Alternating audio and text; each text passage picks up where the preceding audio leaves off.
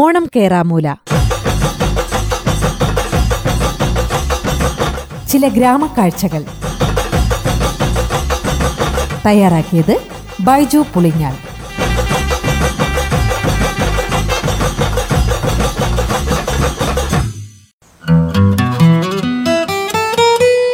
ഓണം കേറാമൂല പേരിനെ അന്വർത്ഥമാക്കുന്ന രീതിയിൽ ശരിക്കും ഓണം കേറാമൂലയാവുമോ എന്ന ആശങ്കയിലാണ് ഈ നാട്ടുകാർ. എന്ത് വിധീത്, വല്ലാത്ത ചതീത്, ഓർക്കപ്പുറത്തന്റെ പിന്നീന്നൊരടീത്. ബഫർ സോൺ പ്രഖ്യാപനത്തോടെ കുറെ കാലമായി ശാന്തമായിരുന്ന ജില്ലയുടെ മുക്കിലും മൂലയിലുമൊക്കെ പ്രതിഷേധ സ്വരങ്ങൾ ഉയർന്നു കഴിഞ്ഞു.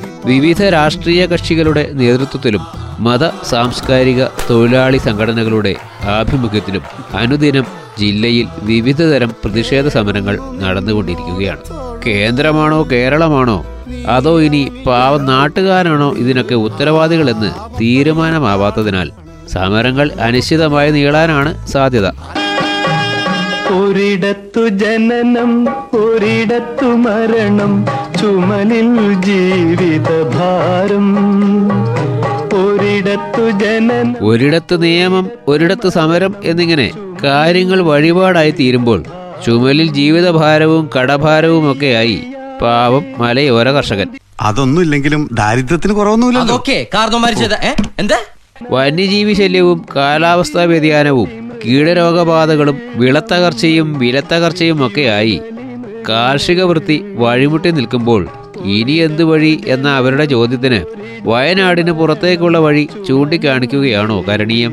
വനത്താൽ ചുറ്റപ്പെട്ട വനനാടിനെ വനത്താൽ നിറയപ്പെട്ടതാക്കാനും കുടിയേറ്റ ജനതയെ കയ്യേറ്റക്കാരായി ചിത്രീകരിച്ച് ഇവിടെ നിന്ന് പടിയിറക്കാനുമാണ് ചില കേന്ദ്രങ്ങളുടെ ശ്രമം.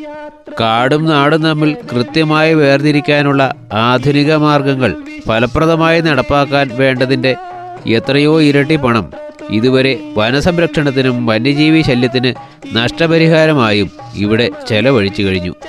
ആ തുകയൊക്കെ എത്തേണ്ടിടത്ത് കൃത്യമായി എത്തിയിരുന്നുവെങ്കിൽ കാട് കാടിൻ്റെ വഴിക്കും നാട്ടാര് അവരുടെ വഴിക്കും സ്വസ്ഥമായി ജീവിച്ചേനെ.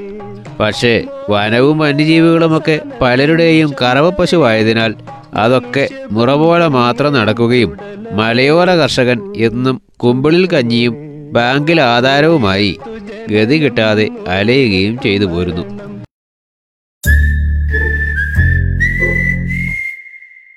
ഇത്തരം മനോഹരമായ ആചാരങ്ങൾ മലനാട്ടിലുള്ള കാലത്തോളം വനവും കൃഷിയിടവും മെലിഞ്ഞു മെലിഞ്ഞു വരികയും രണ്ടിൻ്റെയും സംരക്ഷണത്തിനുള്ള കോടികൾ ചിലവായി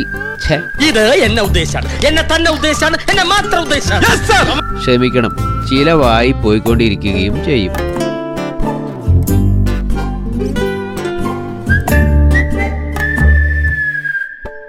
ഓണം കേറാമൂല.